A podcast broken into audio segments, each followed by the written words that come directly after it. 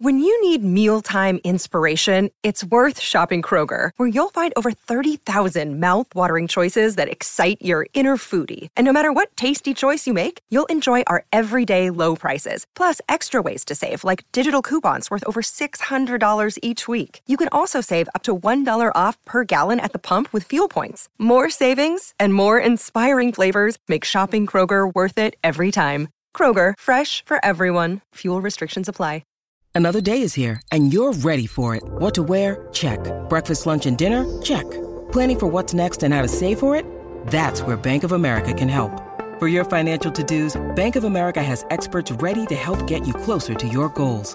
Get started at one of our local financial centers or 24-7 in our mobile banking app. Find a location near you at bankofamerica.com slash talk to us. What would you like the power to do? Mobile banking requires downloading the app and is only available for select devices. Message and data rates may apply. Bank of America and a member FDIC. You are, you now, are now listening, listening to, to, the War the Report, Report Wednesday, Wednesday night, night War, Room. Room. With your host, your host Caesar, Caesar Walker. Walker. It's your boy Caesar Walker. I got my boys with me. Mike, Mike G, G. Get your weight up, strength and conditioning, development. Ike Jones, Jones. Stop thinking with your emotions and watch the tape. And be real, which is not normal for me. It's taking something out of me. Are you are ready? Because we are now locked and loaded, loaded for the Wednesday, Wednesday night, night war room. Let's go! War Eagle, ladies and gentlemen, Ooh. Welcome to the latest and greatest War Room. Guys, it's six days. It's six days. T minus six days to spring practice, to some type of football, relevant football news. Oh man, I can't. We wait. are here, guys. We are here, and and as y'all are joining in, y'all know what to do.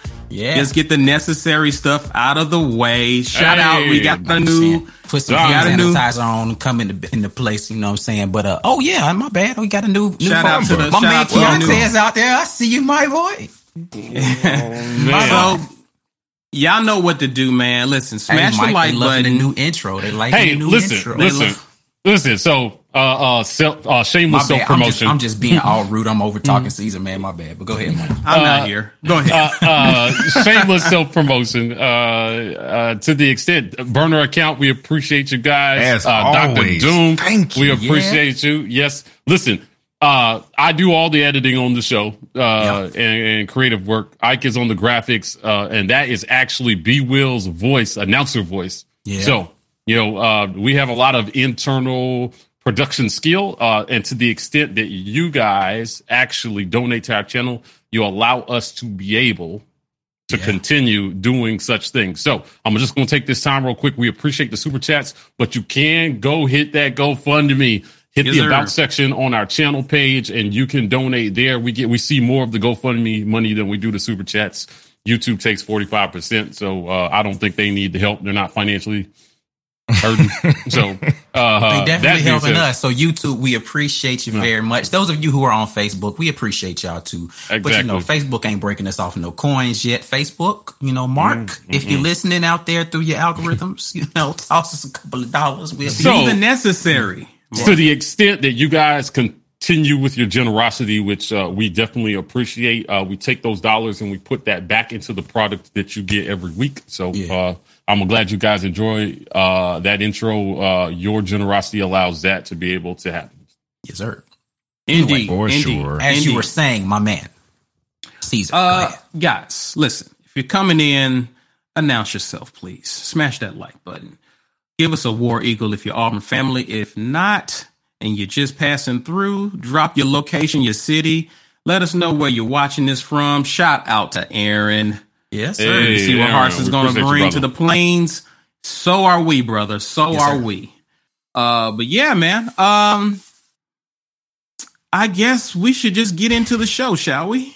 Let's do I it. guess uh, we got some news that's kind of unrelated to Auburn football that uh, I guess Not can be relevant to, you know, Is it uh, related? it's not really related, No, but not really. It could But be in a it could- it roundabout could way. affect- You know what I'm saying? If we it was running the speed sweep, it might. Never mind. That's uh, that, that, It's too soon. too soon to make that joke. Too soon. Yeah, well, yeah, we'll see. We'll see. Listen, listen. There is a Husch Blackwell report that was recently uh, put out there in the in the in the in the world about some mishandled uh, issues at LSU that also implicated former coach Les Miles. And as we all know, he got, well, him and the university agreed to part ways.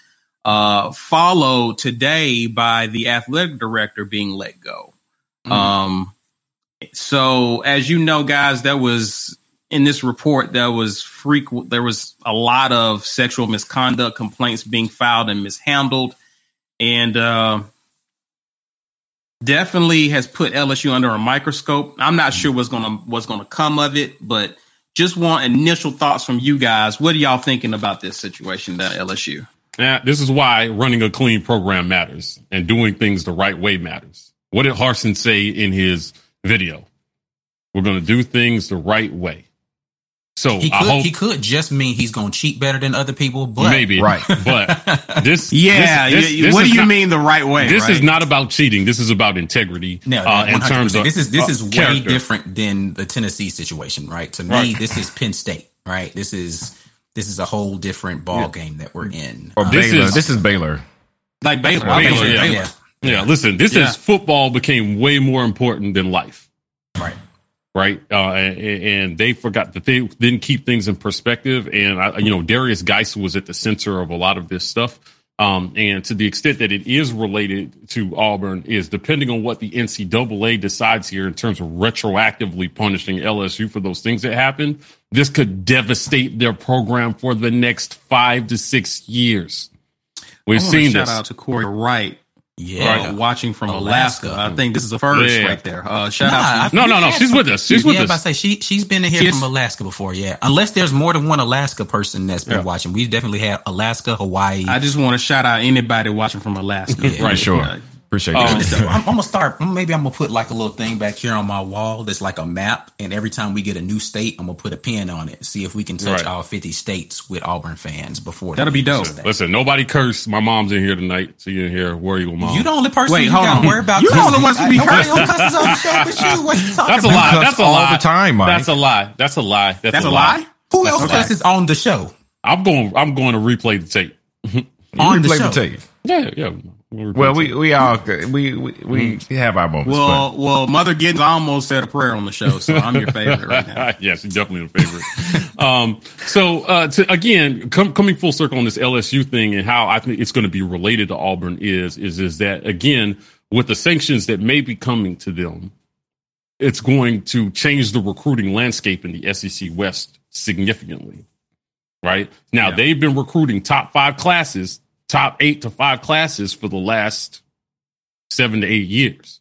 So though a lot of those recruits go back into the pool, and if Harsin can pull out a nine win season this season, or even a 10 win season this season, he starts to take priority in a lot of these recruits' mind that would normally go. They're going to start looking for someplace else to go. So yeah. it does matter to us mm-hmm. that they got you know, I mean, it, and I don't want to underscore again the seriousness of the. Um, I don't want to undervalue the seriousness of the allegations here. Right. You know, there were people alleging sexual misconduct against you know players. Players. Dar- Derrius Guice was at the center of a right. lot of this, and, and, this is a problem with with with college major college athletics. Right. Football can never be more right. important than people's lives. And the story is, the short story is, is that it got reported over and over and over again, and, and, and it was either mishandled or just flat out flat dismissed. Out ignored, yeah. Mm-hmm. Right. And that gets yeah. the stuff that cannot happen at Auburn. So to the extent that uh, I don't know to what extent Orgeron, it doesn't look like he's super implicated in a lot of this. It, yeah. it sounds like it happened around him. You know, um, but you know, uh, when the when the NCAA comes through and hits you with lack of institutional control, yeah. essentially what they're saying is regardless of what you knew, you are still responsible. Right. Yeah. That's that's why they hammered Penn State. Mm-hmm. Right. But you know what? I don't care what you did or didn't know. You know, little kids' safety was at risk, and so right. we're going to decimate your program until you understand that you can't let this go on under your roof. You need to have better checks right. and balances. And, and, and, and that's what this lesson, this, let this be a lesson to everybody. Know, I hope right. Orgeron is doing the right way now, and I hope Harsin is seeing this, and and, and, and you know, not that he wouldn't be taking it ser- this sort of thing seriously, but I, hope, I just hope it's a healthy reminder to everybody that you know, uh, uh, uh, football can never become so important that you're willing to just completely sacrifice your belief system and your morals. Yeah. Just can't. Right. So that's that that's right. how I think it's related and, and to Auburn. and what's crazy is we have a pretty low standard for what is moral in the the football world, but this is just like I think everyone agrees this is out of bounds, right? Like there's right. nobody who's just like, oh, that's just college sports, right? Like that's just no, like we can't we we can't be a part of this as a culture, um, and, and we just kind of have to, you know, I don't want to get onto some like overall cultural morality stuff, but we, we, we have to be better than that, right? Yeah. Like it's just, yeah. yeah. I think there are certain places where we know as a whole it's unacceptable, and that's yeah. a line too far. Yeah, yeah, and so and, the, and, the and, and again, it's it's go ahead, B. Well, I was gonna say what what's probably it's disappointing, but it's also really sad um, because I know that this isn't isolated. I know that LSU is not the only place this is happening. Right. I know that programs. I mean, again, we just saw it at Baylor, right? Right. We just uh, saw it at Baylor. And really, what happens is it gets so out of control in those places that it's above the, the coach lets it run rampant. Because let's be clear here the coach is getting information about what's happening to his players. If a player gets arrested at 12 o'clock at night at, at a house party, that coach is getting a phone call. Right. He's no every he knows everybody on the team who gets in trouble from the players up to the assistant coaches. So if nothing is done, it is a conscious decision by the coach to say, we got to bury this and right. keep this guy on the field. And what yeah. if it comes to, to light in this manner, it means that it was given a pass over and over and over and over again. And that is it's so out of control. I me always being a little cynical about what happens behind uh, closed doors in college football. I know it happens more places than LSU. They decided to let it run out of control. To Gus's credit, he said the minute anything like that happens, no, you are out of here. Like they said, no, no, no, go. Yeah. And yeah, sometimes that's, that's, that's, the one thing I think somebody yeah. said it in the comments. You know, for all of the misgivings we might have about Gus Malzahn and the way he managed the program from an on the field perspective, right? Off the field, he he held the kids to the standard where it's like, listen, I'm not going to ruin your name out here in these streets, but you can't play here anymore. Right, right, right. Yeah, right. You you right. you cannot be a member of this team and this be the behavior. Now he he got false information on some kids and pulled the trigger a little bit too Javon quickly Robinson. in some instances. Right. Yeah. But yeah. Eh, but he was like, if it's if there is any hint of this going on, right, you're out of here. Like I just keep your like go to class, come to practice, mm-hmm. go home. Right. Mm. All the rest of this stuff, if you put yourself in the position where it might look like you did something wrong, my hands are tied. I can't do anything because I'm right. not letting that blow back on me. You got to go. Or I'm going to sit you down for a little while. Right. And if it happens right. again, you got to go. Right. Yeah. So yeah, it is what well, it is. I'll tell you what, my mom is watching, so I'll tell you a little something she told me. She said, Show me your friends and I'll tell you who you are. Right. She yeah. also said there are no good things happening out in these streets after 11 o'clock. So yeah, uh, to my, that, my to, dad had the, the, the the adage of you know nothing's open, open. Um, after dark except legs and bar, bars and legs, bars and like legs, right? Yeah, yeah. So to that extent, you know these coaches, you know, Gus sent a message that you were responsible, right? You are responsible for the situations that you find yourself in, and as an athlete, as a high profile D one college athlete, you are more susceptible to these sorts of things if you do not choose your company wisely. Right. And keep yourself out of situations where people can falsely accuse you of things or right. you know or or, right. or you get wrapped up or you're guilty by association. Right. Right. You know, uh, right. you know, my dad's a retired police officer and sometimes he would just be like, listen, son, if somebody gets in your car, you need to know what they have on them. Exactly. Because when you yeah. get pulled over, you all have it. In the, they, they, you all have it in the eyes of the law, right? like so, guilty at that point, right? So right. these these these college players, we find these sorts of situations happen over and over again, where they've associated themselves with shady characters. They don't realize that they are now, you know, they have a high profile status. This is these these are the things that I hope that Harsin is teaching our players, though, right? right? I think this is the when people say winning isn't everything. This is what they're talking about. Yeah, integrity, you know, doing things the right way, not just on the field, but the lessons that he's going to teach these young men because they're they're more than just coaches. They are leaders of men, and the lessons that they teach off the field are just as important as anything that they will teach in a meeting room, right? You right. know, or coach these guys to do on Saturdays. Because you know what, um, uh, it doesn't matter how much success you have on the field if you go out here and you ruin your life, right? Or you get mixed up with the wrong characters, or you're not teaching these uh, uh, uh, these players. You know, I don't want to get too preachy about consent.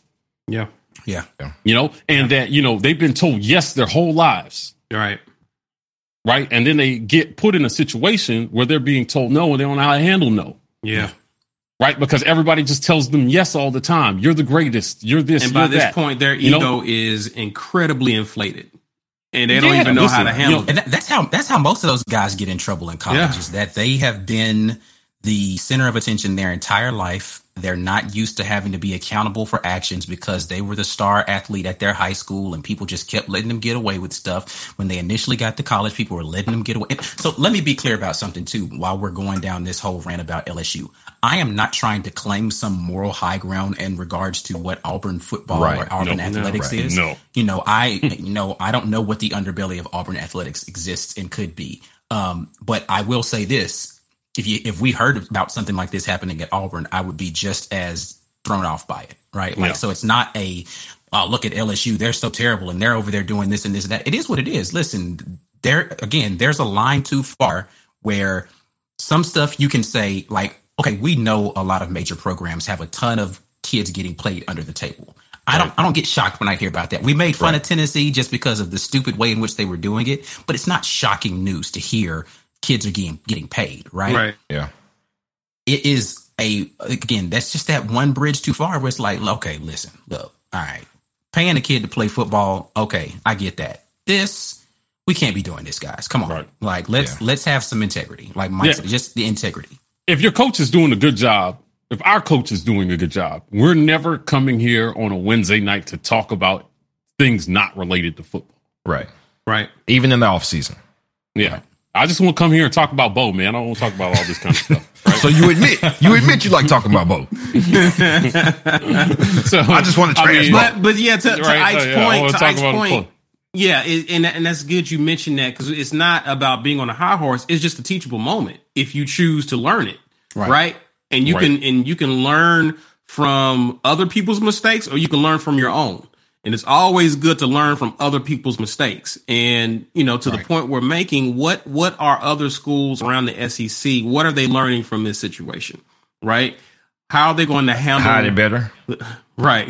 You know what? That the, the unfortunate reality. Yeah. B. Will said that it tongue in cheek, but that's usually what happens. Yeah, is that when you hear when you hear and see other schools get hit with sanctions, you don't learn the lesson we shouldn't do this. You learn right. let's clean it up so people don't see our mistakes. Hide right. it. So is that the right. new is that the new way of doing things the right way?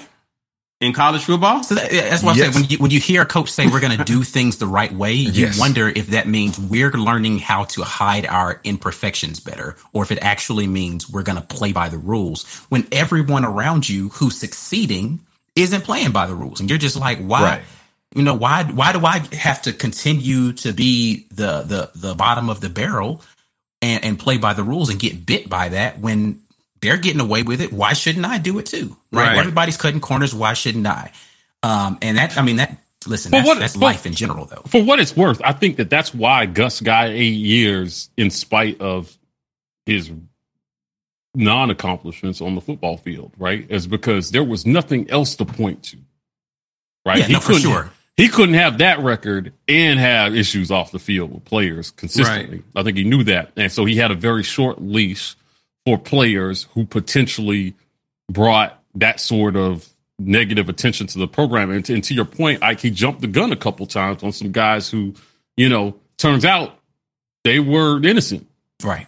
You know, but, no, and, but that that's part of the problem too. And and this is a thing where I don't know if it was the guys and I don't I don't want to throw nobody under the bus. Never mind. There are definitely situations that exist out there that you know have happened and people have been repeat offenders because we've seen and heard all of this stuff and it was just right, kind of right. swept under the rug for mm-hmm. a while. Mm-hmm. And the question uh, in my mind goes to is that people hiding that from Gus or is he kind of part of the problem too. Like they're because I know someone at if I know about it, somebody on the staff knew. Right. Right. Right. And so you, you know, you have to wonder how long before someone on the staff comes over and says to Gus, Hey, listen, this is becoming a real problem. We're going to have to do something about this. Love the cats. Put your phone down. We appreciate it though. Super chatting your and driving. That's some, uh, that's some good multitasking right yeah, there. man. But, uh, Get where you're going and hit that Listen, GoFundMe. um, we need to give our quick uh, safe, liability thanks. statement. We cannot be held liable for any accidents that happen while viewing the war report. Um, if you get excited about something that we say and you accidentally wreck your car because you're listening while driving, that is not our responsibility. If we say something you don't like and you end up um, throwing something and breaking a TV, for instance, that's not our fault. I was just giving that as an example. Nobody would ever break a TV, Mike. Yeah, um, right. But you know, if, Put my business out here. you know about what I do in my private time. yeah, but nah. Uh, anyway, just kidding. Moving on. But yes, be safe out there. Love the cats. Yeah. Appreciate you. Yes, he's here with us every week. Uh, I like chopping to him, uh, chopping up with him over on, on the drain every once in a while with JG. So, Yeah. um, Shout out to our guy JG. He's gonna be over JG here next week. You know there. what I'm Next saying? looking Next forward Wednesday night. Next Wednesday, I'm a little early. We ain't really teasing new stuff or coming up stuff right now, but it don't matter. We was in the, Yeah. in, You- we, was, we was around the corner from it. I figured I stopped. Using the spirit. Listen, spring park practices start next Monday, Yo. Right? And then they practice Wednesday, and then Wednesday night, JG will be live with us to talk about uh, what's going on down there on the practice fields. So I'm looking forward to that, definitely. Uh, for sure. Yeah, man. So uh that's on the horizon. Uh do we want to talk about uh is this gonna ever get Oh, old? there's no doubt. Are we gonna hear we're gonna hear that a lot next week. No, I say next week we're gonna have a guy who could actually, you know, do that, and it sounds a little bit like the guy. Sure. Yeah. Hey, listen, Lawrence Yes. Robinson, uh, we appreciate that very much. Uh, if you guys have not seen already, uh, we do a series called Building Report. You should go back and watch all. If you if this is like one of your first times coming and checking out the War Report, first and foremost, you just need to go run down the playlist so you can see all of the uh, previous episodes. Specifically, you want to go check out previous Facts or Not episodes. There's a whole playlist of those. And you want to go check out all of the interviews we've been doing with Building Rapport. Um, that is us uh, interviewing about former players from Auburn, uh, just their experiences since then, their perspective on the current program. You want to go check those interviews out. Um, this one, the, the Carl Stewart, has been one of the best ones that we've had. I, Yeah, it I, I think. Um, it was between that. Oh, just you know, for argument's sake, what's what's y'all's favorite building report? And you can tell us in the comments as well. But what's the favorite one that you guys feel like we've done so far um, with building rapport? Yeah. Listen, uh, I really enjoyed Devin Aromashodu. Devin was a good when he. Devin is in my top three. I like Ben Um, Grubbs. I think, I think Ben Grubbs, Devin, and this Carl Stewart one are my top three. Yeah. Yeah, I think Um, those are. I, I, I could agree with that. Yeah. Yeah, even though uh, again, there's there. I don't think any of them were bad. Uh, No. I just think Oh, all that good. uh, it All was. them I. I think Ben uh, just gave us a little something different in his that was a little more heartfelt and emotional, um, and just the the knowledge. And I, I think I liked. I liked Devin so much. Number one, because I was actually able to be there on it. But then the J.T. six- Martin liked Chris Todd. again, Yeah. Yeah. That was the Yeah. most We had, to, we had to educational. break that up into two. That was the interviews, right? most educational one, Chris Todd. Yeah. Like I, I Chris Todd was learned about what in, a quarterback works on. in listening. practice. Like, I make sure you go nuts over strength and conditioning. Which one was? So which I one was that? I was about to say, so you like them all. so Uh, like every episode, Every single one of them. Yeah. I, we'll never do an interview where I don't bring that up. John Rogers is one of our uh, Facebook converts. Uh, he watches us over Welcome, on the welcome to the Facebook welcome and finally to came YouTube. over to the We appreciate that. Yeah. And somebody asked, "How do you view the previous um, building rapport?" It, they are still on our channel. Uh, we've got them broken down into uh, playlists. So if you go to our YouTube channel, you click on the playlist, you can see the building rapport playlist, and you can view all of our previous interviews that we have. yeah. TJ Kidd says, "Can we interview Cam next? If you got an inside track on getting Cam to, to hit us up, then We by will- all will means, I'm not turning that interview down. Yeah. Listen, Uh, we Junior are. Rosegreen, somebody said uh, interview him. You know, listen, we can uh, we can try to pull that off. We I think we got some feelers out to Junior Rosegreen already, so we're Yeah. looking to try to make that happen. Um, Yeah, we're trying to get Yeah. some more guys on the defensive side of the ball. Um, Yeah. we, we, we've talked to a lot of guys on offense, but yeah, we're trying to balance it out with a few linebackers, defensive backs. So yeah, we're putting some fillers out there. So stay Yeah, tuned, listen. guys. Here, here is the, here's the story of the war report, right? As we grow, um, with you guys' support, as our community grows, they can no longer ignore our presence in the space. Right.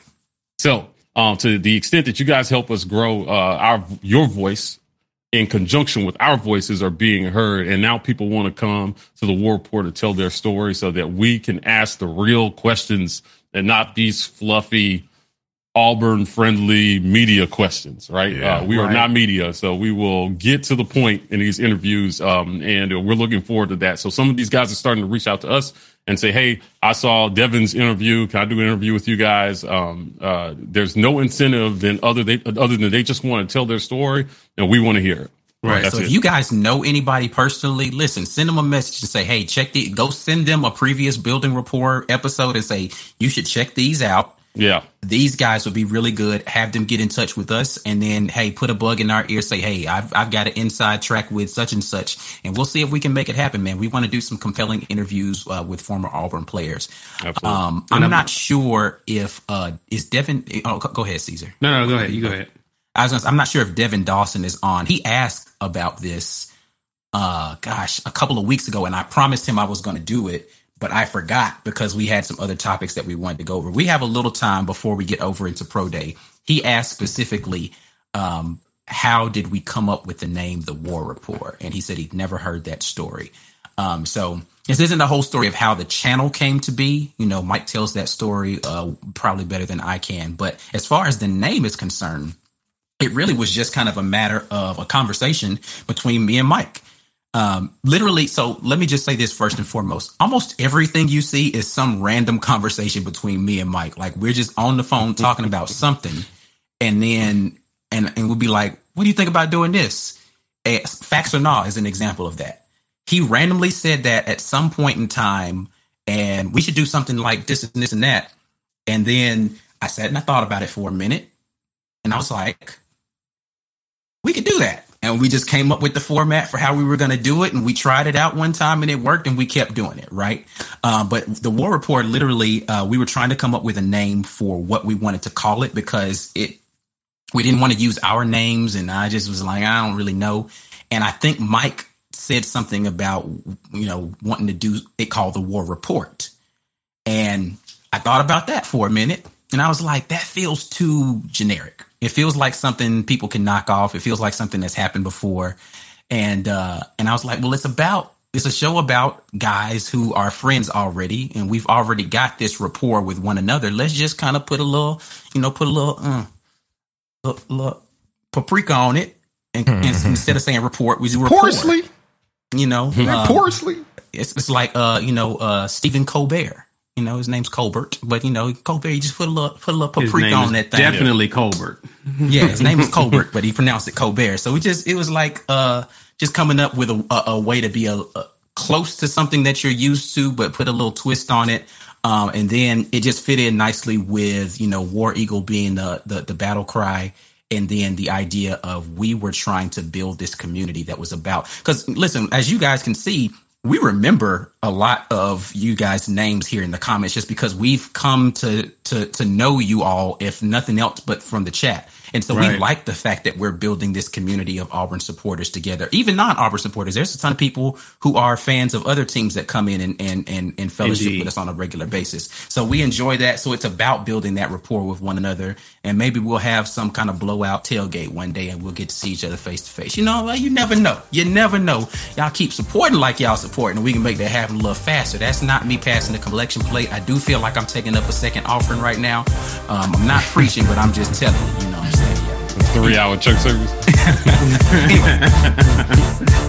Yo, what's up? This your man Ike Jones with the War Report, and you've been listening to the War Report Wednesday Night War Room. If you want to get in on the conversation early, catch us as we broadcast this show live on Wednesday nights at 9 p.m. Eastern, 8 p.m. Central on YouTube. Make sure you check out our other content while you're there. Facts and all, the weekend tailgate, our player interview series, Building Rapport, going strong. All right, enough of that.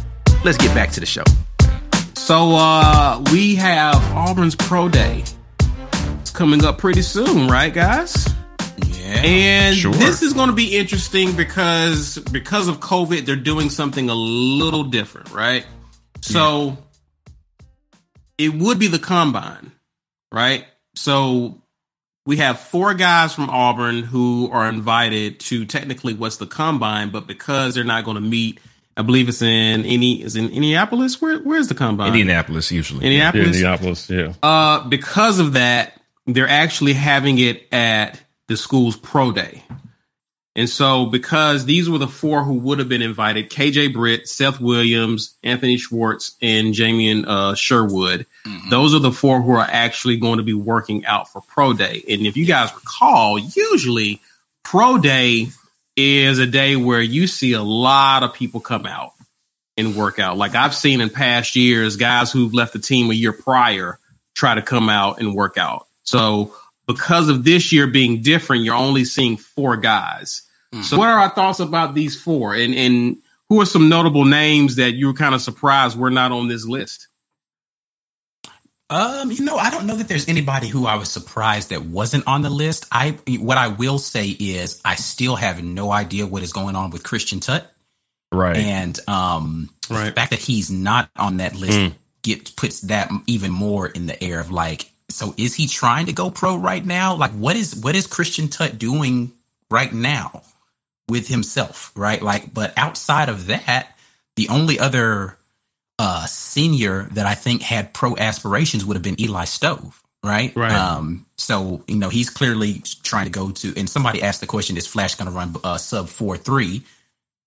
Facts and all It's coming up Friday, we will be talking about that very topic. You are in the zone right there, TJ. Um, but yeah, uh, I think the Stove is probably the only other person that I think that um, is interesting that's not on that list um, that I can think about. But yeah, Christian Tutt's the only other one again that it's clear he's not coming back to Auburn. But what is he doing? Right? I have no idea. He's not in the transfer portal. He's not going to get a chance to do this, or he didn't get invited to a combine pro day type thing. So I don't know. Yeah. Yeah. Um, yeah, I, I, I don't, I don't, to be to be seen what happens with him. Um, yeah. I know he did enter the portal, but then withdrew his withdrew yeah. from the portal, so he just and faded into. A, he got a um, you know, an a freaking agent, agent. But then that was like debunked, and they said no, he doesn't have one. I I, I, I don't know what's going on. He's in oblivion That's right weird. now. Um, yeah, I, you know, I'm wondering how this new format is going to affect a lot of players who um normally wouldn't get invited to the combine and pro right. day was their time to shine but now yeah. you have all these combine guys who are going to be come in and taking the attention of the scouts so um, the draft will be interesting this year right and I, I suspect that it's going to be a steal a free agency steal for a lot of NFL teams this year mm-hmm. for guys who will be overlooked at these pro days because they're focusing on combine uh in like they still invited people as if they were having a combine right. is my understanding. Uh, but they will be performing at their pro days. So you know uh how the scouts handle that i, I you know listen the, the nfl is a billion dollar business uh, uh multi-billion dollar business. So i know that they will find a way to evaluate players but i think that it's going to be a way for them to get kind of get some deals on some of these guys who will be overlooked it may have gone in the latter parts of the draft, but you know they'll may go undrafted and sign as free agents if you are not an obvious talent, right? So, um, uh, I filmed Jay Ratliff's pro day, and I'll never forget this. Being able to film a pro day was it was remarkable to listen to the scouts talk about the things that they look for, right? So I'm kind of hovering around with my camera, and they wanted to see uh, some things uh, uh, that you know are important for NFL linemen, and one of those things is is hand placement hand strength and what you do with your hands. Mm-hmm. And the scouts kept remarking on how good, quick Jay's hands were, right? You know, how quickly he could get his hands on your pads where they had to be and turn the guy, yeah. right? Right. Rip and then, you know, and get through him. And uh, he, he, I, he went, it worked out for him, right? For sure. Um, that pro day was his way to get on to NFL teams' radar, and and then he made a Pro Bowl. Mm-hmm. You know, so yeah, I, I, I'm, uh, I'm looking for a pro day. Usually flies under the radar for a lot of these guys. I mean, there's sure. not a lot of fanfare around pro day, um, you know, but it is your chance that if maybe you were overlooked on your team, even mm-hmm. where you didn't get a ton of playing time, but you had all the measurables and, and you've got a- athletic ability. Your coaches just overlooked you. You can go to a pro day and blow scouts away with your athleticism. Right.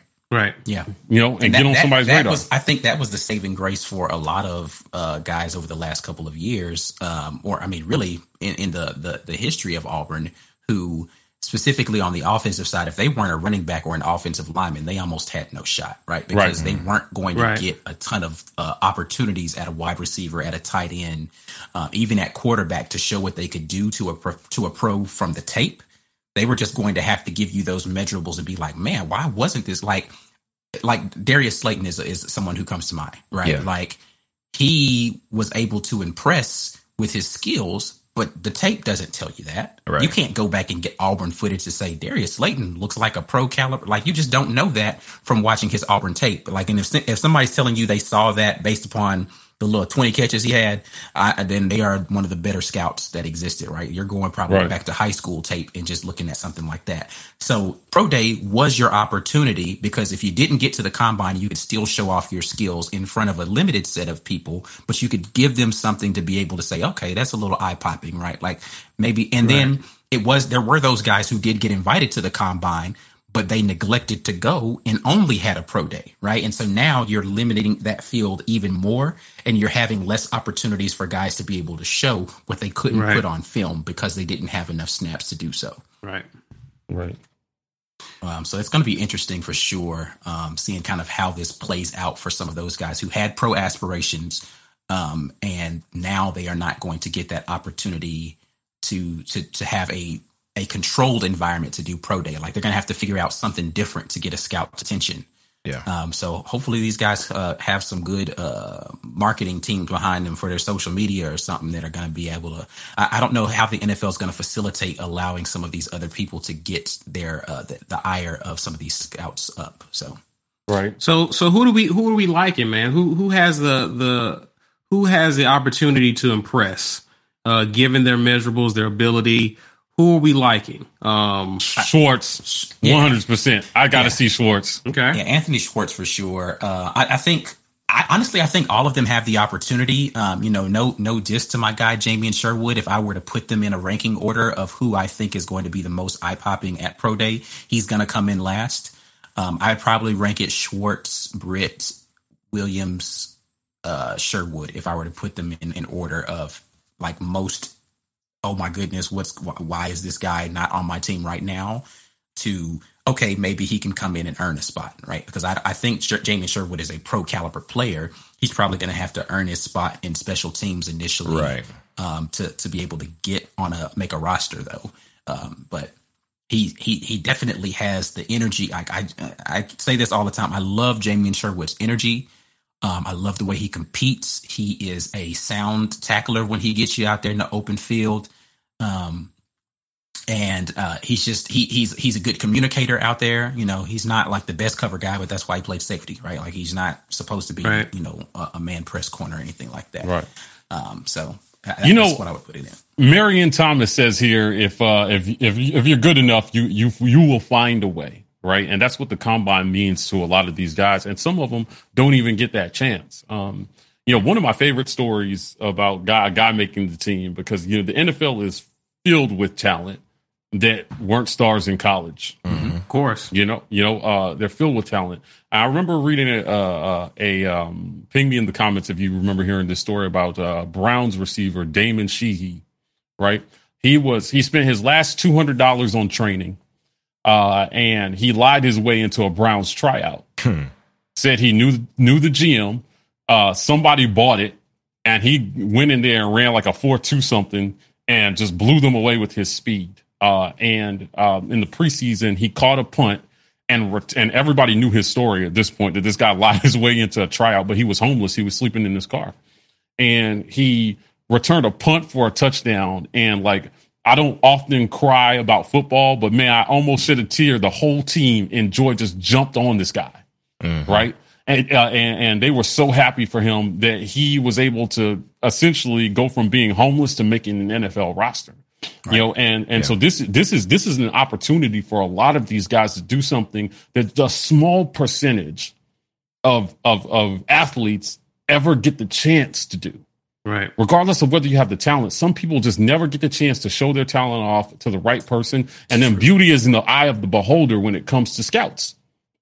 Because you know, uh, uh, you know, I just I, did, uh, I, I, haven't seen this projection that uh, some pe- people think that he could be a first round talent. This is a this is a pretty uh, quarterbacks and defensive backs are pretty heavy in this draft. Uh, right. So if Jamien Sherwood's being projected that high, I haven't seen that projection, so I I would welcome the the uh, the link to that wherever you Please. saw that. Mm-hmm. I, I um, would love. I will read it. I'll read it for yeah. sure. And you know, I'm, I'm you know, here for it.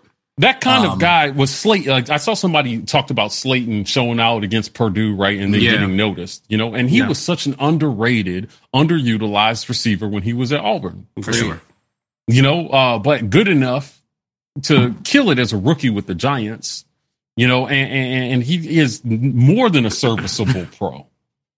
So how can we have all these guys? Talent evaluation is about to change greatly at Auburn right? Mm-hmm. Um, uh, I, I, don't I don't agree with this. JC uh, mm-hmm. says I think Williams gets a higher draft. Gus didn't get him open enough. Flash only has speed, can't take much abuse. I don't I don't know what I agree with that too much. JC, yeah. I, I again I watch a ton of film, and I think that Schwartz as a wide receiver is highly underrated, and speed is something again you can't coach speed like you mm-hmm. can't right. make Seth Williams faster just like you can't make Anthony Schwartz taller right but Schwartz has a knack for getting open and getting past guys. Right. And he does everything right at from his release off of the line to the end of the route. He does everything right. Yeah. Like there are just very few flaws in his ability to get open and he has world class speed. I just don't, I don't know. Seth Williams is probably the better pro look. And to, to your point, you feel like he's a little uh, more fragile than a Seth Williams is. But I think people just think that Anthony Schwartz is a track guy who plays football. Seth when, Williams got reality, banged up a, a, quite a bit he, himself. Yeah, Seth Williams' mm-hmm. shoulder looked like it was going to pop out of socket every three plays. Um, but I just think people think that Schwartz is a track guy who plays football when actuality he's a football guy with track speed, right? right. And there's definitely a different. Uh, to me, as as hard as he runs, um, Shivers is more of a track guy who plays football just because he doesn't have the wiggle the and the yeah. you know the shiftiness. He's a straight line runner. Anthony Schwartz can he he's he's a little more shifty than you think he is. Right, right. Um, again, I've I've watched his releases off the line. If you watch Chop It Up with the Pro, we talked about it a little bit about how quickly he crosses a guy's face at the line. Um, I didn't see that quote. I'm sorry. Um, something about Ricardo Louis. Yeah, it was. We talked about this uh, during the Jarris McIntyre interview. Oh, frustration um, with wide receivers. What, were yeah, about uh, essentially he he he said that they never taught us how to run routes.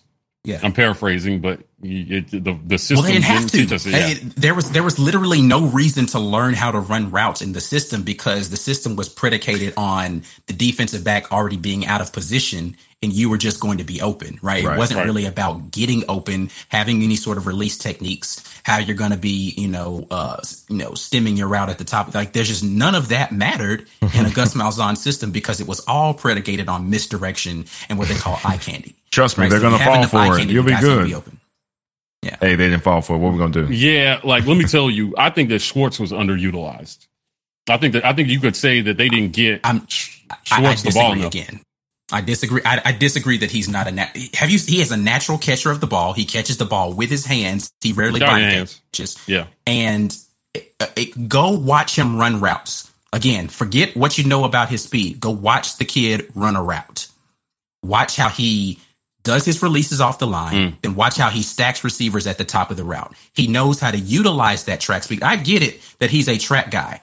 I am not debating that. I'm saying that he's not one of those guys who all he is is speed. I think that's a misnomer. I think people have not watched him play football. Yeah, and I, think, and I think I think people get that impression based on how he was used in this. Right, yeah, that's my point. Yeah, I yeah. think that our system makes you believe that he's just a track guy because we didn't use him for much else. Right, and and then when he did beat everybody down the field, he just got overthrown or underthrown. Right, I, like, so, I said, if if you don't have to believe me, Go watch the film. Don't take any, forget everything I just said go watch the film. And then you come back to me and you tell me what you see when you watch him release off of the line and you watch him stack receivers once he gets past them. Because there's a lot of guys who are fast enough to get past the receiver, but don't know how to stack them properly. There's a lot of guys who are able to get open, but aren't natural catchers of the football with their hands to be able to just pluck it out of the air, turn and do something. I've watched Anthony Schwartz catch passes that were outside of his frame, turn, in one motion get upfield and make plays with mm-hmm. that pass. That's yeah. not something that guys that are just track guys do normally. Right. If you don't right. throw it to them perfectly, they can't make the move. They don't know how to release. They don't know how to stack. That's a football play. That's right. just not. I'm fast, so I'm going to run past you. I'm, like again, mm. we're gonna have to we're gonna have to disagree about that because um, he actually again, I'm I'm not saying he's a top receiver in the league. I'm not even trying to compare him to somebody like Tyreek Hill. I'm saying that as a wide receiver, Anthony Schwartz has wide receiver skills. He just happens to be really fast. All right. So anyway, uh, we we can we can disagree about that. Watch the film, and then once we do that, we can have that conversation again. Uh, Aaron is saying Seth Williams is going to be an incredible pro, bullies highly recruited DBs, and will be able to battle in the NFL immediately. Ability was never his um, issue, though. That, like that, that's I, not so, the thing. So, so, here's the thing: Seth Williams Define is definitely bully. Define bully. He, he's definitely a uh, a physical receiver. What I want to see out of Seth Williams, he's great for the jump ball. He doesn't get the reason why you see him making this is this is something that uh, you know when you you listen to scouts talk about receivers is that if your best quality is your your ability to make contested catches, that means you're always covered. So is the issue that you are really that good at making contested catches or you're never getting separation? Right. Right? If it's always got to be a contested catch, that means you're not separating from anybody. And as you get into better competition in the NFL, your ability to separate consistently is what's going to give that quarterback more confidence in your ability to be open at the time that you're supposed to be. Right now, honestly, Seth Williams is not a great route runner. He's mm. not. If you go watch him run routes, he does not run routes well. Um, he has literally two moves off the line. That's it. And most of it is just kind of a stutter step to one direction and then get upfield. Uh, he doesn't do a great job of hand fighting off the line. His releases are kind of lazy. Um, he doesn't stem his routes at the top or, or stack his um, uh, the DBs at the top of his routes usually, um, and and and he doesn't do a great job of, of, stemming the route when he has to come back for the ball or something like that. Um, again, I'm not saying he can't do that. Mm. The film doesn't tell me that he can though. It doesn't. I've I've watched him on film and it doesn't tell me his release is good. It doesn't tell me he's he's he's able to stack the receiver um the DB at the top. It doesn't even tell me that he's consistently going to be able to be a natural catcher of the ball when he's wide open. He can make great contested catches. He's got the ability to fight off DBs while making a catch. I'm not saying he's not a physical receiver. I'm not even saying he doesn't have good speed. I'm telling you when I watched the film, I'm going to keep be, again, I'm not this ain't what I feel. I, I will never come to you. I feel like such and such. I who care what I feel? Nobody cares. None of these guys care what I feel. What I'm going to tell you is what I saw watching the film. That's it. Right. And, and we can debate what I saw, but you're going to have to show me on film that it's wrong. Well, and these pro scouts, right, have watched or, or they're they've watched the South Carolina right? Carolina game came to mind. Like Mm. When we bullying mentioned him, bull, like yeah, it's, it's bullying just, is one thing, right? Like out outmanning a, a, guy uh, is one thing. I mean, right? But but I'm telling you, right? Like uh, when you get to the next level, you're not going to be able to bully everybody. It's just, I mean, the game right. is you're going to have to be smarter. You uh, because there are always there's always somebody who can out physical you at the line of scrimmage in the NFL. And when sure. the scouts when the scouts get to looking at him, right? This is why these pro days are going to be so. These workouts are so important. It tells you. It tells them what level of investment you are yeah. to them. I mean, yeah. millions of dollars get decided based on on uh, uh is this guy ready right. or is he a project? Is he a two year project? Do we need to get him in uh, and teach him some things and and then let him hit the field?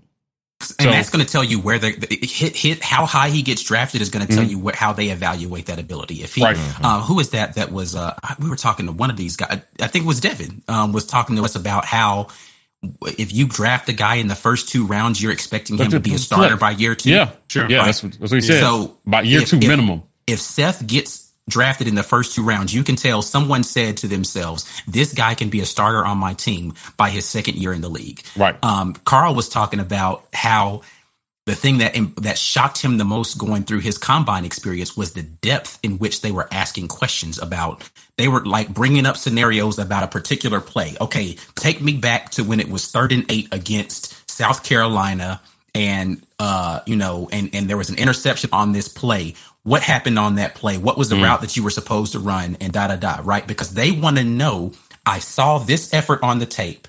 Tell me what happened to produce this result. Exactly. And yeah, they're and- going to drill you on that stuff and they're going to ask, what were you seeing from this defensive back that made you run your route in this way? What were you seeing from this and this and that? Like, because they want to know mentally, you've got it figured out mm-hmm. and everything else is just a byproduct of poor timing between you and the quarterback or whatever. They want to be able to eliminate the mental part and say, okay, he's got the physical gifts. I know he's coachable and he understands what's going on. I just got to get him to focus on a more consistent basis because honestly, despite the fact that he has a lot of catches, the film doesn't tell me that he is a pro caliber wide receiver right, right now. And I think Seth Williams is phenomenally talented. It just doesn't say that. To your point about the depth of the questions, right? Does anybody remember that so-called sneak in the national championship game that Cam tried to pull off. Mm-hmm. Yeah, Chizik Chizik called a kneel. Yeah, one hundred percent. Cam called that. his own number. Right, and, Gruden, and, and Gruden they asked him about it. Yeah, uh, they asked yeah. him about him. Right in his in every interview, he got asked about whether he did mm-hmm. what the mm-hmm. coaches asked him to do, or whether he did what he wanted to do. Mm-hmm. Right, and so it won't it won't just be about physical ability because let me tell you something: these guys are only ignoring some of the mental and the character things if your physical ability has the upside has to be exponential. Only right. the greatest of talents get that pass. Yeah, right. That's not what Seth has, right? So there's going to be some things that happened. I mean, listen, he was it versus Kentucky, he mossed the guy. Right. And it was a great catch, but he flexed right on him in front of the referee's face. Yeah. You know, and in uh, uh in in in the NFL where a 15 yard penalty of that sort really hurts your team. People get cut, man. People lose jobs because you had to flex on somebody after a touchdown. Right. Right. And he's going to get asked about all this stuff. My biggest worry with Williams and why he may not go as high is going to be about attitude and character. Right. Because the that translated to his effort consistently. Consistently the on the field. Right. He took yeah. plays off. Uh, uh, uh, the blow up between him and Nix on the sideline listen, they're going to play that tape back for him in his interviews. Right. And they're right. going to ask him what's going on there because what if you, uh, what if he gets drafted by Tampa? He won't, but, but by Tampa Bay. And that's Tom Brady. Nah, right. even worse, even Brady's worse. Face? What if you get drafted by Detroit and the QB play is terrible, or a team where the QB play is terrible? Like you can bark at Bo Nix for playing bad. You ain't about to bark at a fifty million dollar quarterback or yeah, right. or you know walk off on the coach when he's trying to talk to you. Like that's not going to yeah. happen in the pros. So they got to they got to. I think he's sixth, seventh round. I hope he's better. Like I really hope he's fourth round. I think that's the best case for him based on. I got him. I got him fifth. I, I, I can see him going around the fourth round. Uh, I think that's the high spot for me. But again, I ain't got right. money to high. give you, Seth. So hey, if you get drafted in the second round, more a power big to war you, eagle, brother. Get your you. money. A big yeah. war eagle to you. Yeah. yeah. Uh, Marion Thomas, know. yeah, he did. Fl- I was amazed he didn't get penalized. Yeah, I was surprised he yeah. did not get. I, uh, thought I was amazed he didn't get plenty penalized. of times. yeah, for sure. Yeah, for I mean, sure. It, it was worrisome. And then, you know, I mean, it was a classic moment versus Mississippi State where the DB was jawing at him. Yeah. Right. And yeah, then he comes back that. and then he got it back. But I'm, but I'm telling you, like, I mean, it, it, just seemed like he was so borderline on some penalties and, and in a crap season for us in terms of record um, if the stakes were higher, I, I, promise you that those things could have come back to bite, to bite him. Now, remember what we went through in, in 2010? Nick Fairley made a name for himself in that way.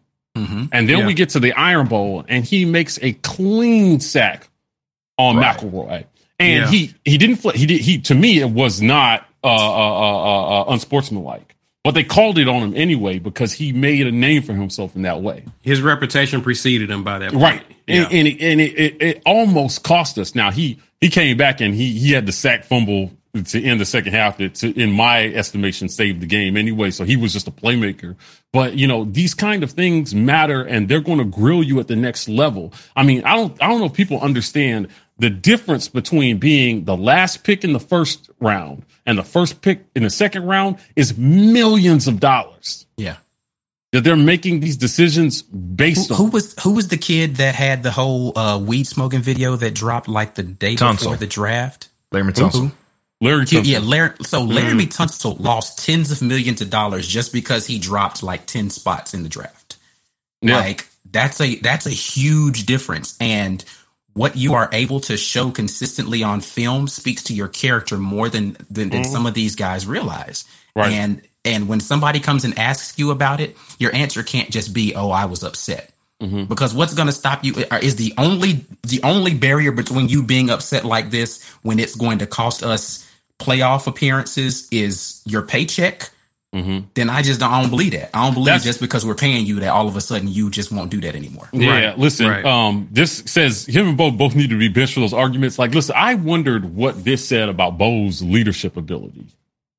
Right? I didn't make I didn't come to any conclusions. It just it just made me wonder. Right, like you know, um, is our quarterback a leader of men? Are no, they listening he, to him? He's not, man. Listen, right? like, we, we've seen you know, that. We've seen that before, where I, it, what it looked like was exactly the dynamic between Carson Wentz and the Philadelphia Eagles.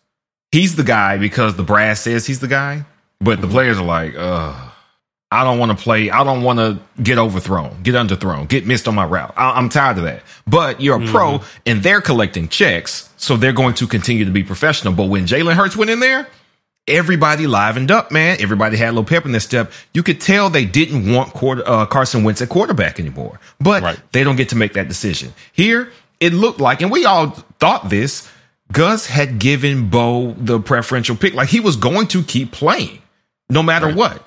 And unfortunately, Seth can't do anything about that. He can't go, hey man, sit this guy down because you know that Bo's gonna play. So you bark at Bo you missing me, man. Like this is supposed to be my last year. I had this pegged out. I'm a junior. I was supposed to show out right. this year. Exactly. I'm not getting my numbers. And, I'm not getting my catches. especially the way the season started, right? Like right. he started with Kentucky. He was going out there showing out, and then you get to the next game, and it's and it falls apart quickly. I think in his mind, Seth was like, "I'm losing money right now. Right. Get me the ball." Right. Right. Right. Right. Exactly. And every right. time he went wide open and nobody looked his direction, he got more frustrated. Every time he was open and he and it was a bad throw, he got more frustrated. Every time somebody else was open and the play broke down, he got more frustrated. Every time a DB was talking jump to him and he didn't get a chance to embarrass him, he got more frustrated. And listen, again, I know people get mad at me because they say I talk badly about our players. Again, I can't say anything that's not on film. You don't put it on film, I can't talk about it. Yeah. So yeah, just yeah. That's fact. Don't do it in the game, and I have nothing to say. I have nothing yeah. to say. I can't That's speculate fact. on anything that happened in practice. I didn't see that. So but I can tell you what I saw in the film. So if you're Seth, what advantage is there to you to come? What can you? What are you going to prove in one more year of college football? Well, okay. Right? So what? What? Seth, what do you? What do you? What can you prove? I think for him, it's all right. I set this goal. I said, I am this talented. I'm going to put in three years and I'm going to the league. I don't think he had the year he wanted to have. So for him, for him, the question is number one, do I trust Bo Nix to put mm-hmm. me on display like I need to be on display? Right. I know right, it's a new coaching right. staff. I don't know them. I don't know what they're going to do with him. I don't know if they're going to make Bo better. So what am I going to do? Do I believe in me? Do I believe that you know what? Maybe I do have some some right. slack in my That's game, but I'm going to put it on myself to pick up my slack to step up my game to the next level and be out there in front of some pros, get that next level coaching, sign with the agent, and I'm going to bet on me to get this money that might be available to me right now because I don't know right. what's going to happen next year. Right, yeah. right. I was yeah, ready to fact. dominate my junior year, and this guy was out here playing buns. Do I want to come back for that? Right, buns, right, right. Yeah, right. No, buns. I, I mean, no, we under, we understand we understand full well why Williams oh, left. Like, but, but to Lawrence Lawrence Robinson's point again, I agree. Yeah, I agree that Mike we had and I no, just had this conversation. Was that today or uh, yesterday? Well, I don't know. One day recently, yeah, we were talking about it. We had no choice. We had no choice. But that is the problem. The problem is has been that we have no choice. Wait, but to play. Let, let me. Let we me don't have a this. backup to go to. Let me, let me ask y'all this though. So my question would be then based on who left. So we know Malik Willis left, and we know now mm-hmm. that he would, especially in a system that was Gus ish, it was Chad Morris, but okay, he would have been a very good second option.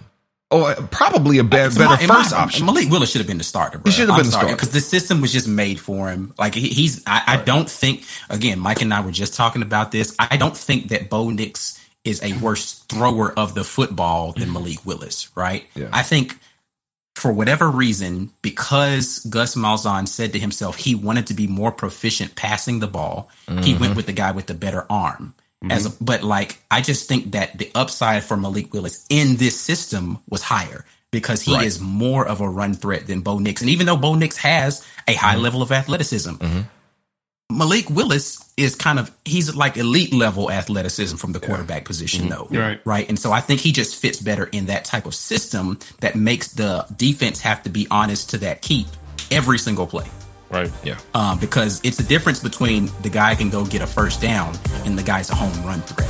Malik right. Willis is a home run threat, right? right. Uh, if he t- if he tucks that ball and comes around the corner, and you don't catch him within the first couple of yards, you might not.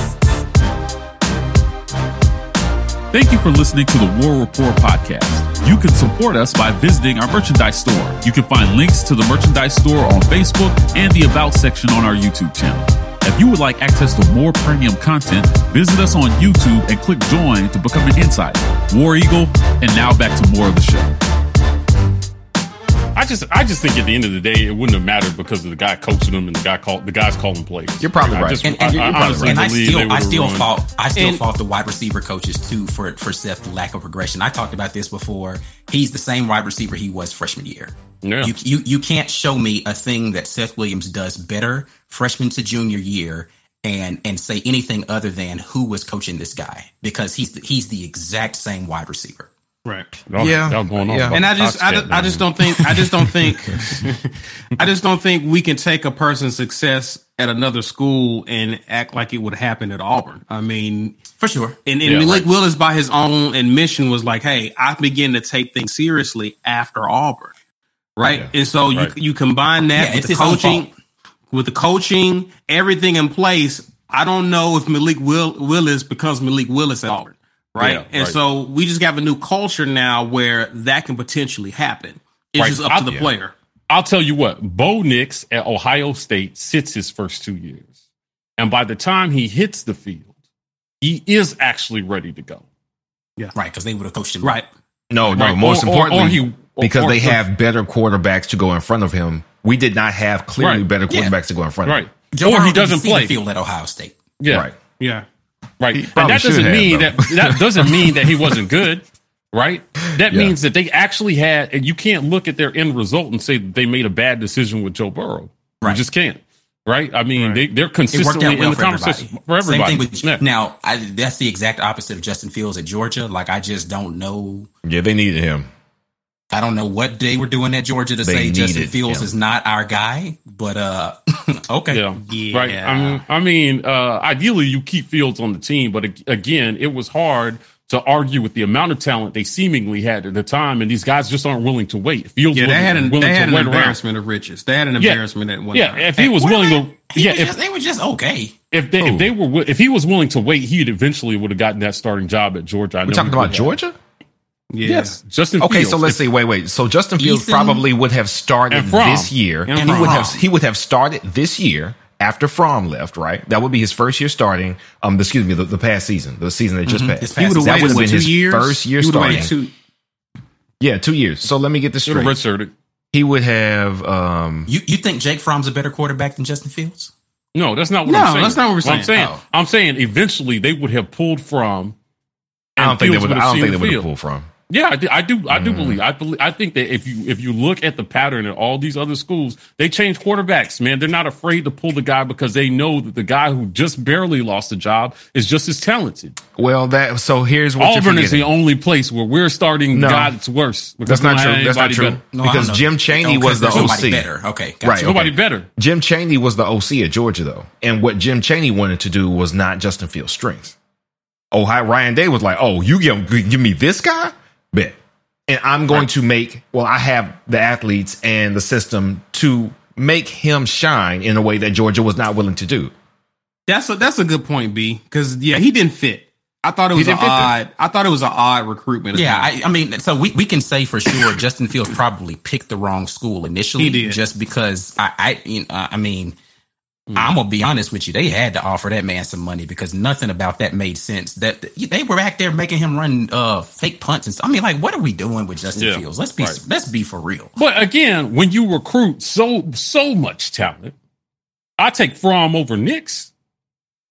Nah, well, that's, that's I'll take, I'll take, I'll, I'll take, wait, I'll, wait, wait, wait, I'll wait, take anybody in that Georgia room over anybody that we've had no, at Auburn no, at quarterback. No, you know why? Because okay, yeah, if if we're gonna get their O line and their running backs, you're gonna give us all their talent too. That's a huge difference. Jake Fromm here. I mean, you had Stidham. You had Stidham. Stidham's yeah, more athletic than Jake Fromm. Yeah, yeah. Jake Fromm was mid. He was just at a place just littered with talent.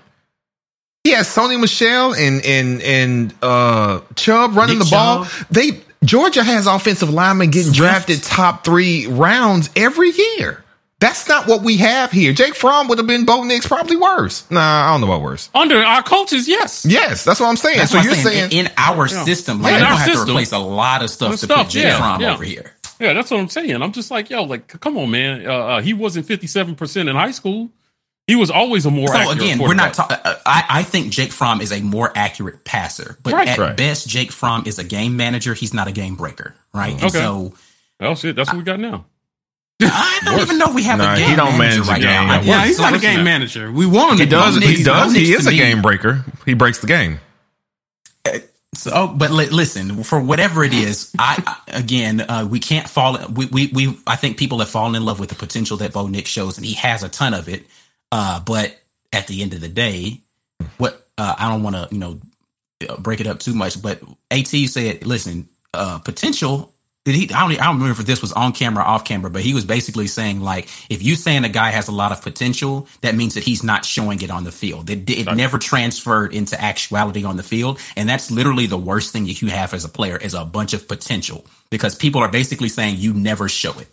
And right. that's what people keep trying to feed me with Bo Nix is potential. And it's like, so when am I going to see it? Well, the offensive line, well, the receivers, where the coaching staff. When am I going to see? Mm-hmm. And let me tell you, field? these NFL teams are not investing millions of dollars in that kind of potential. As a matter of fact, top three rules of falling in love is don't fall in love with potential. Right. Show it to me first. You know what? So like I, I will. Ahead, I'll tell you this. I'll tell you this. Right. Um. Again, talent evaluation is going to. I want to bring this full circle back to uh, evaluation. Right. Talent evaluation is going to change. Right. And, and because we're talking about pro day, um, we're working on a segment where we bring in an NFL scout to talk about how they evaluate talent and what they see when they look at players. What are the things that they look for? Because I get a lot of heat for giving you guys advanced statistics but these scouts look at those advanced statistics because it's they're able to tell a story about a guy who, you know, may look good on paper. But, you know, before they invest billions of dollars, they're digging into every single part of your life. They want to know what you ate for breakfast. They want to know why did you run this play? They they they go right. into literally everything. So that being said, uh, uh, uh, these statistics also tell a story about guys who maybe didn't see the field as much. Right. So they maybe the potential that we're talking about, you didn't get a chance to show it because, you know, your coaches just didn't play you for some reason because that happens. And they say, wait, this guy never saw the field as much, but look at his athletic ability. Let's look at these statistics, man, and, and maybe we should give this guy oh, a shot. There's Devin. He finally showed up. Hey, Devin. So, like, I just don't think that if you are if you are looking at, at, at, at, what we have and how we're going to evaluate in the future, I'll be interested to see what these scouts have to say about the players that we have that decided to jump. Right. Again, for Seth, I honestly don't believe he benefited from coming back another year. It was the right decision for him to go. Right. Yeah. Too I, many I, so I don't fault him or Schwartz for saying, right. all right, right. I've had enough of this. Yeah, it's, it's right. done. Let me just go show. If you believe in your God given talent, it's time to go to the next level and show yeah. somebody. Yeah. That, that, that knows how to see what you got. Right. That's it. Mm-hmm. Right. And, and then hopefully the team that he goes through knows how to put him in the best position to use his talents. Yeah. You know, uh, uh, so many of, of, of, uh, Bama and Florida and Georgia, so many of their players get Corey. drafted. before I don't, I don't even know if Walt is here tonight. I don't, I don't think I've seen him tonight, but we still appreciate that for real. Hey, Corey. Um, I think so many of their players get drafted because they just they actually get the opportunity to showcase their talents on the field. So it's easier to evaluate their guys because, like you said, it's not just a bunch of potential. Mm. You could see it on the field. Right. right. Yeah, our guys are going in late rounds it, or not at all because they don't get the chance to show it on the field. Even though, you know? and, and, I and think this is a side effect of of what happens in Alabama as well. Is you look great when everybody around you is great. You look better on tape than you're going to right. look because not only is everybody around you great, the competition you're playing, there's no team that is more talented than you, and very rarely are you lining up against a team that is equally as talented as you. And mm-hmm. in the NFL, everybody's as talented as you, if not better. You it's very, very low chance you are just the best out of this world player. That's what the Pro Bowl is. That's what Aaron Donald is. That's what right. Aaron Rodgers is, Mike. But yeah. when you're at Bama, it's so they they kind of get that preferential treatment to a certain extent because I see scouts see them on tape doing their job extremely well and right. excelling. The problem is, as has been alluded to with Tua, and I again I asked that question early last year. Mac Jones is looking really good. I, I, I, scoffed at it initially when you, you said it, but after I watched last year play out, I had to agree with B. Will's assessment that Tua might have been a product of the talent around him and not the other way around. And I think they asked a couple of uh, wide receivers. No, I don't know if the they ones asked they asked um, DeVonta Smith specifically right. who is he who, who he would choose between the two of them, and without hesitation, without hesitation, he picked the new guy over over Tua. Of course he did. Right? I mean, you kind of pocket quarterback. Yeah, it got to right. I mean, but still, I mean, Tua is not. it's not that he's not a pocket quarterback. He holds the ball too long. He's he's used to when you can have a guy running butt naked down the field and you know you can get six. You want to get six, but Mac Jones. So I'm going to take what is given to me. Fortunately for him, what was given to him was wide receivers just running butt naked all over the field. But he also knew when to not throw it or when to get it out of his hands. He made better decisions. Tua was too prone to make a mistake trying to get the home, home run, run yeah. all the time. Yeah. Gus would have loved I, I think Mac he would have, yeah. Oh man. Yeah. Yeah. I uh I just think uh I'm excited for this pro day because I, I it's going to tell me a lot about the talent that we have in the talent that's left. Right. Uh there there could be a bunch of potential that actually gets their chance to show it on the field next year under different talent evaluators. So if they yeah. come through and Schwartz turns into is like a the top three round pick and Seth is a top three round pick and Stove goes in the late rounds, then that'll tell me something about what we actually had. Yeah. Can, we, can we, talk about this this this graph real quick though? Yeah, of, uh, yeah, yeah.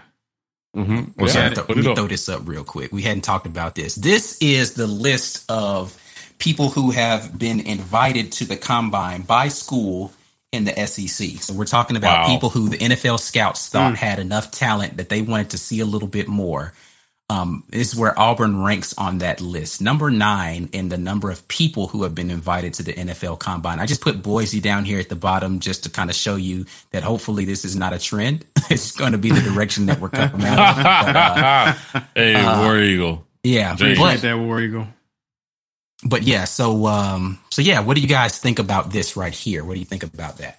Mm, well, it's troubling. I'm looking forward to changes on the plains. Is what I'm yeah, is what I think that tr- about that. That trend has to change. Um, I'm looking forward to to uh, hey, let's get ready to drink. I'm looking forward to days of strength and conditioning. I'm looking forward to development. I'm looking forward to putting these guys in positions so they can succeed. I'm looking forward to better play calling. I'm looking forward to better better evaluation and utilization of talent, better roster management.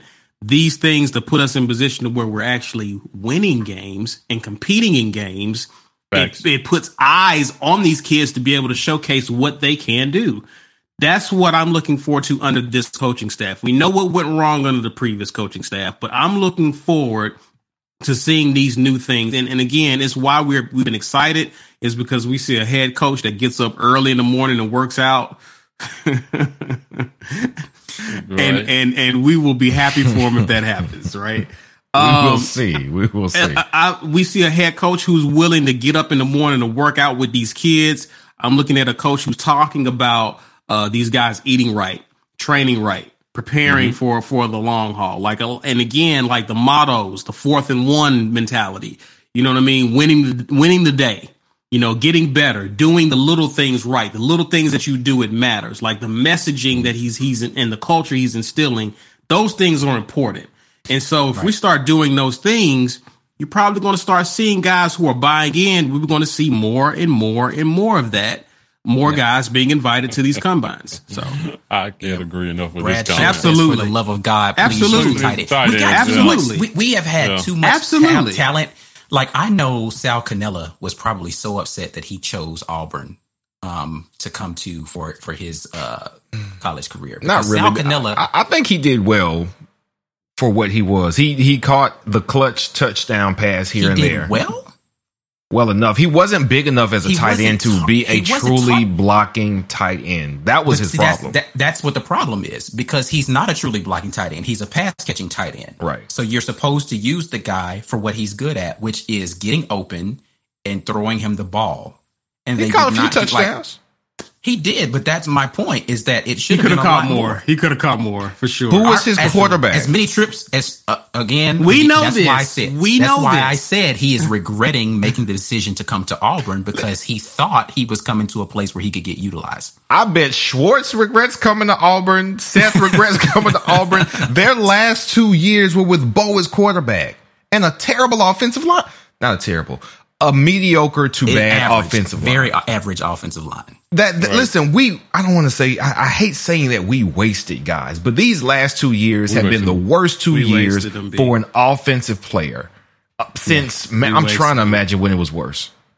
I don't know if it's been worse. It's been a while. It's been a while since our offense has been this embarrassing to see. Pretty bad yeah. in 2012. Uh, yeah, I would uh, just say. Yeah, but we were all bad. And those guys got a reprieve in 2013. Instant. Look, turn around. There you go. Success. Yeah, yeah 20, it was pretty bad. It, it, was pretty bad 2012. 2015. 2015. Wait, hold, 2015. Hold, hold, hold, on. Pump the brakes. Corey. Where, hold on. Where, where is it? Where, Corey, where have you been, sir? What? what do you mean we playing a drinking game? We play this drinking game every time. If somebody, so okay, for the uninitiated, I guess we should tell everybody because you might not be hip to the inside jokes and stuff like that. That might have predated you watching the channel a little bit, Corey. Corey knows. Anytime somebody mentions strength and development, uh, strength and conditioning, excuse me, or development, you're supposed to take a drink, right? Like that's just kind of how it goes. So if the drink is your choice. Things, whatever you like, it don't have to be a, you know alcohol, but you know you, you go get you a War Report mug and then every time somebody mentions one of those things, you take a drink. Hey. That's how it goes. That's how we get mm-hmm. down here. Yeah, we did waste a lot of talent. Listen, um, agreed. Um, yeah. Agreed I, about I CJ uh, Uzomah. Yeah, yep. Uzomah was a great a tight pro, but he but see, listen, see, but Uzomah is a guy who could block really well too. Yes, though. So he could do though both. He did not get a chance to like show some of the other things that he could do because he was so good at blocking, mm-hmm. he could still make it to the league because right. people are like, "Oh, okay, he's an he's an athletic freak." And we know he can do this well. Let's see what else we could do with him, right? And he was able right. to do that. Sal Cannella was a he was specialized at a thing. Like you think about like an Eric Ebron in the league. Nobody thinks Eric Ebron's good at blocking, but they right. know he's going to get open and he's going to catch the ball. Right. Right. Yeah. And that's the kind of skill set Sal Cannella had. He was not in the offense that allowed him to do that. Yeah. Right. Yeah, listen, I, I CJ Uzomah was one of my favorite tight ends that came through Auburn. Um, you know, and it's time to you. Does anybody remember Cooper Wallace? Like the yeah, name, super, super, super underutilized. Oh, yeah. yeah, I remember Cooper. Tight, like, like, I mean, he was a good tight end. I'm not gonna say underutilized. Good hands. Good tight end. Yeah, great hands. I mean, if you threw him the ball, he was going to catch it. He made some big plays in his time at Auburn. Um, you know, we. I, oh my God, I wanted to see what we was going to do with this guy. Mm-hmm. Oh yeah, I mean, there were some uh, tight ends that we had c- come through that just didn't last because we didn't use them as well. Too some highly recruited guys, yeah, some four and five star guys that came through, and it just was no plan. And and we now have the opportunity to get a reprieve on that because mm-hmm. we have our tight end room is one of the best tight end rooms I've seen at Auburn in years. There's no reason why we can't be in in 12 and 22 personnel consistently. Yes, yes. right. Having two tight ends on the field and have the ability to out of the same formation do a ton of different things because we have the talent. Um, you know, I, am pretty high on JJ Pegues. I, I know I keep pumping, you know, his name out here. I, I don't know the brother in, in real life. I just think that he blocks too well and also has the athletic ability to, to with nimble feet to not be utilized in an offense. It just doesn't make sense to me how you don't figure out a way to keep him on the field figure out how to get his conditioning the way that it needs to be so he can be a three down guy and he consistently make plays for you, whether it's in the blocking scheme or putting the ball in his hands. I just don't understand how that could possibly happen. We found a way to do that last year, though. We found right. a way to make sure yeah. that he was only available. I mean, we saw in the Ole Miss game, we saw him make that dude the DB that he absolutely made that. He made him look like a little kid on the field, right? We saw game one against Kentucky. They ran him out on, so he, he ran a the the fly sweep motion as uh whatever size he is tight end then come across the field and just intimidate the hell out of a DB to the point where the guy just kept backing up because he's like, I don't want no parts of that block. And that's the reason why Anthony Schwartz was able to take that wide receiver. Look, don't at, his, look about Luke, Don't forget about Luke Deal. You're leaving him. Luke Deal, Shenker, Fromm, Frazier, Pegues, five quality tight ends. Shenker's probably the only one that's really more of a fullback H back. Like yeah, he, he, can is. play tight end just yeah, because he blocks yeah. well. Yeah. But all the rest of those guys should be an end cap tight end that you can put out there consistently and they have enough athleticism to catch the ball, and they are definitely good enough with their hands and their ability to put a guy on the ground and pancake block. Landen King, yeah. There's no landed like get ready, get get, get ready for get ready for the multiple tight end sets. I'm looking forward to it. I'm looking to see us use these guys in, in unique ways. It's it's and I'm just excited to see that, guys get used that it, never got used. The thing that's exciting about it for me is it means that you don't have to exchange personnel. Mm. Right. You can run out of the right. same base set but you can run so much stuff if you can figure out how to put the, both of those guys on the field at the same time. Shift one of those guys back to be a fullback on a play. Next play, mm-hmm. he's going to be lining up at the end. Next mm. play, he's going to be split out wide. But you don't ever have to substitute anybody.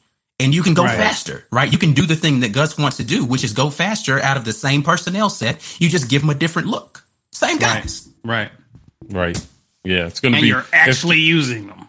It's going to be exciting Imagine to watch, that. right? Um, you know, as as practice starts, right, and I think that the first scrimmage is actually going to be um, Saturday the twenty seventh, right? So uh, once that scrimmage comes, uh, you know, if I don't, I'm not sure if it's going to be open or if they're going to do a closed scrimmage, but I'll be on pins and needles to hear what we're hearing, see what we're hearing coming out of that.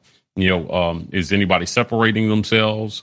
Um, uh, listen, man, this is the debut, the debut of Dematrius Davis.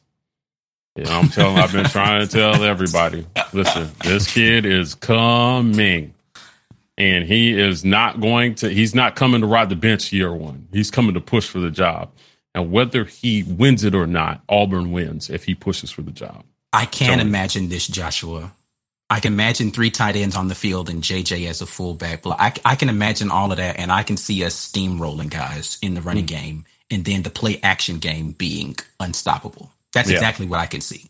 Mm. Because again, if you're running out of 22 personnel, right, you got two tight ends and two running backs, a running back and a fullback. It's 22 personnel for those of you who are who don't mm. know mm-hmm. the, the terminology. If you're if you have 22 personnel on the field and you are consistently just mashing guys at the point of attack. Like your offensive line is downhill and you've got a lead blocker coming through and you're just, you're able to get the edge because Tank is really good about bouncing that thing out to the outside. And then you turn around and you act like you're going to give him the ball.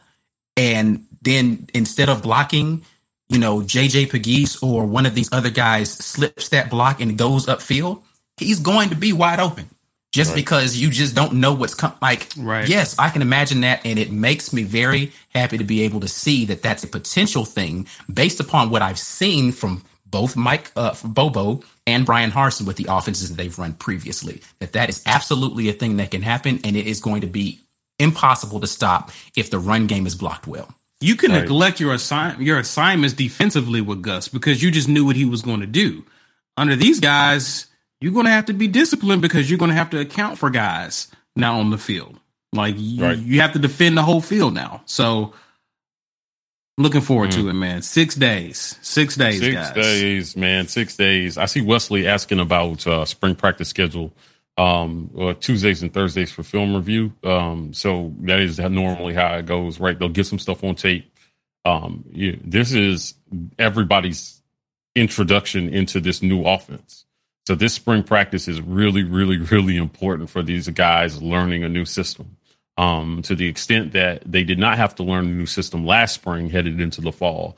Um, that's right. the only thing that kept our season from being a complete disaster, right? With no spring practices. So, um, and I'm, and I'm uh, hoping they can stay, you know, stay safe, avoid any any COVID, anything that delays the spring. So, Hope mm-hmm. they can get through with a with a good spring with no guys being held out, and they can they can catch on and learn as much as they can. So yeah, no injuries. Sure, I think we've all said that, but man, I don't want any torn Achilles or ACLs. Like, please, man, just everybody make it through this camp, getting all the work you need to get in, and I don't want anybody to be out for the for the summer and fall. Right, agree. Conditioning.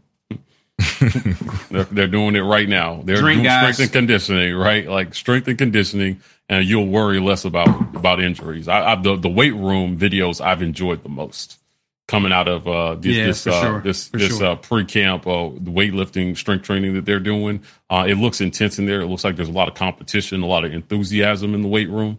Um, and that enthusiasm will certainly transfer to the field on Saturdays um, uh, because they are cultivating a winning mindset in the weight room right now. So the Iron Man of the Week thing is that something we were always doing, or, or did that start with Harsin? No, that was Harsin. They've been. If they, I bet say if they had a concept like it, I don't think that they yeah. were doing it. The social media push. They weren't advertising. Sure they were yeah. highlighting that. Yeah, that thing the they were doing it. They were doing yeah. it, but I, but, but yeah. To, again, to me, that, that that shows a concerted effort by this staff to say this. These are the things that we want to highlight about our spring practice, or mm. about our our, our um, off season program. Right. Our off season program is going to be focused on highlighting guys who are working hard in the gym, and we want to make sure that it's something that you you all can be proud of. That your work right here matters to us, and we see it. We're going to recognize it not just amongst one another and da da da. You know, because the bell's been there for a while when they're doing max days and all that. Right. But we want to make make sure the public knows we're in here working. You guys don't have to worry about that. Yes, we are putting in work. Everybody's doing it. And we want to highlight a different guy every time. I love that. Yeah, for sure. Well, guys, yeah, we're, we already at the hour and a half mark. Let's go ahead. Way too much tonight. I apologize, y'all. I apologize. Oh no, man, the people love it. Do your it's thing. Provocative. Get the people hey, going. Film breaker downer guy, you do your thing. oh man, listen. Um, go ahead, uh, take us out, Mike. out here. Uh, yep. So again, we appreciate everybody joining us. Tomorrow is Chop It Up with a pro, Devin Aromashodu. If you are an insider, you will get to ask Devin any question you want.